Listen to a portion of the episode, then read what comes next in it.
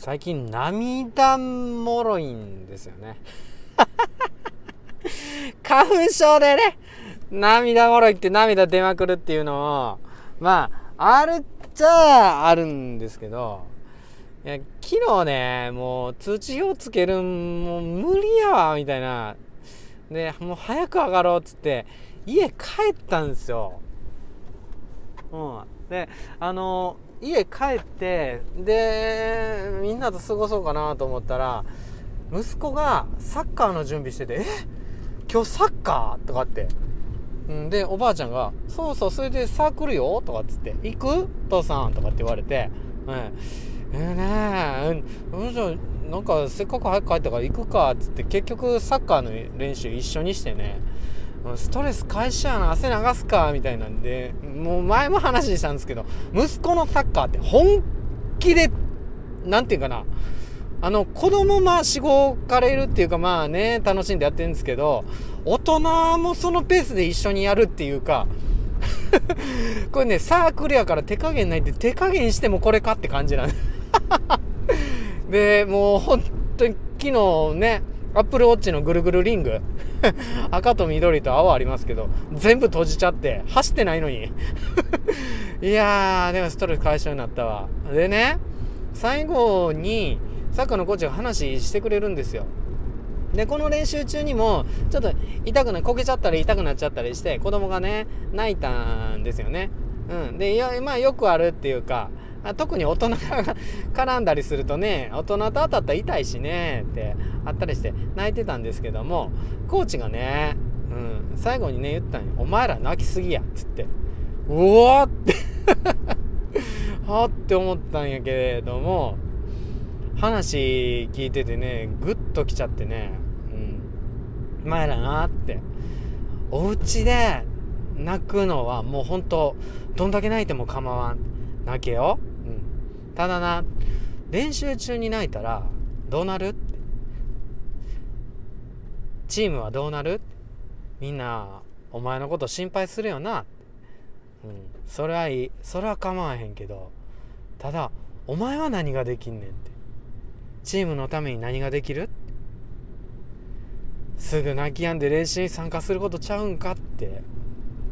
だからフィールドの中ではぐっと我慢しろよって。ちょっと頭の中に流れたのは苦しくったって 悲しくったってコートの中では平気なの。みたいなね。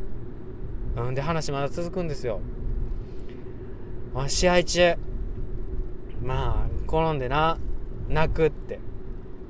で試合どうなる？止まらんやろ？でもチームはお前のために何してくれてる？心配してくれてるよ。いつも。そうや。そしてお前がそこで転んで泣いてる。その穴をカバーして頑張ってくれてるやろ？お前は何ができる？わかるよな。だからぐっと痛い辛い苦しいサッカーやもん。当たり前やん。そんなんあるよ。そんなん含んでサッカーやろ？だからそこはぐっと我慢しろ家で泣けってね話してくれてさ 俺花粉症じゃない涙がさビャーって出てきちゃって。もうねちょっとね、うん、なんか息子は今回泣いてなかったけど同じ目にあったら泣いてると思うんですよね。うん。でもなんか自分の苦しいとかもしそれをさ苦しいのあるよ。でもなんか仲間のためにとかっていうことで我慢したりなんかやる姿をねちょっと想像しちゃったら親心でなんかけなげで涙出てきてしまって年かな。なんかね年齢を重ねるとそうなんですかね。んでねもう一人コーチがいるんですよ。でそのコーチが普通のサッカーのね技術のことをね話してたんですよね。サッカーボールファンって浮いてきてくるやろ？ってちょっと投げてみてっつって。で投げられたボールをそのコーチはなんかポンポンあたふたポンポンってしながら、うん、こんなことやってたら取られてまうやろって。まずはな来たボールは収めるんやって。でもう一回投げさせてストンってなんか見事な足元へのトラップをしたんですよね。うん、でこうやって収めたら落ち着いて次考えられるやん。取られる可能性も少なくなるって。ボールはまず一旦収めろって。その言葉にね。自分を重ねてしまって。ね。ね卒業式仕切らなあかん。通知表飛んでくるって。それをあたふたあたふたやってああどうしようあっちどうしようこっちどうしようってやってるのがポンポンポンポンボールをやってる自分の姿ですよ。もうそれ来るん分かってんねんからストンって足元に収めたらいいんよね。それでまた涙が 出てきちゃったりしてね。うん。本当にね。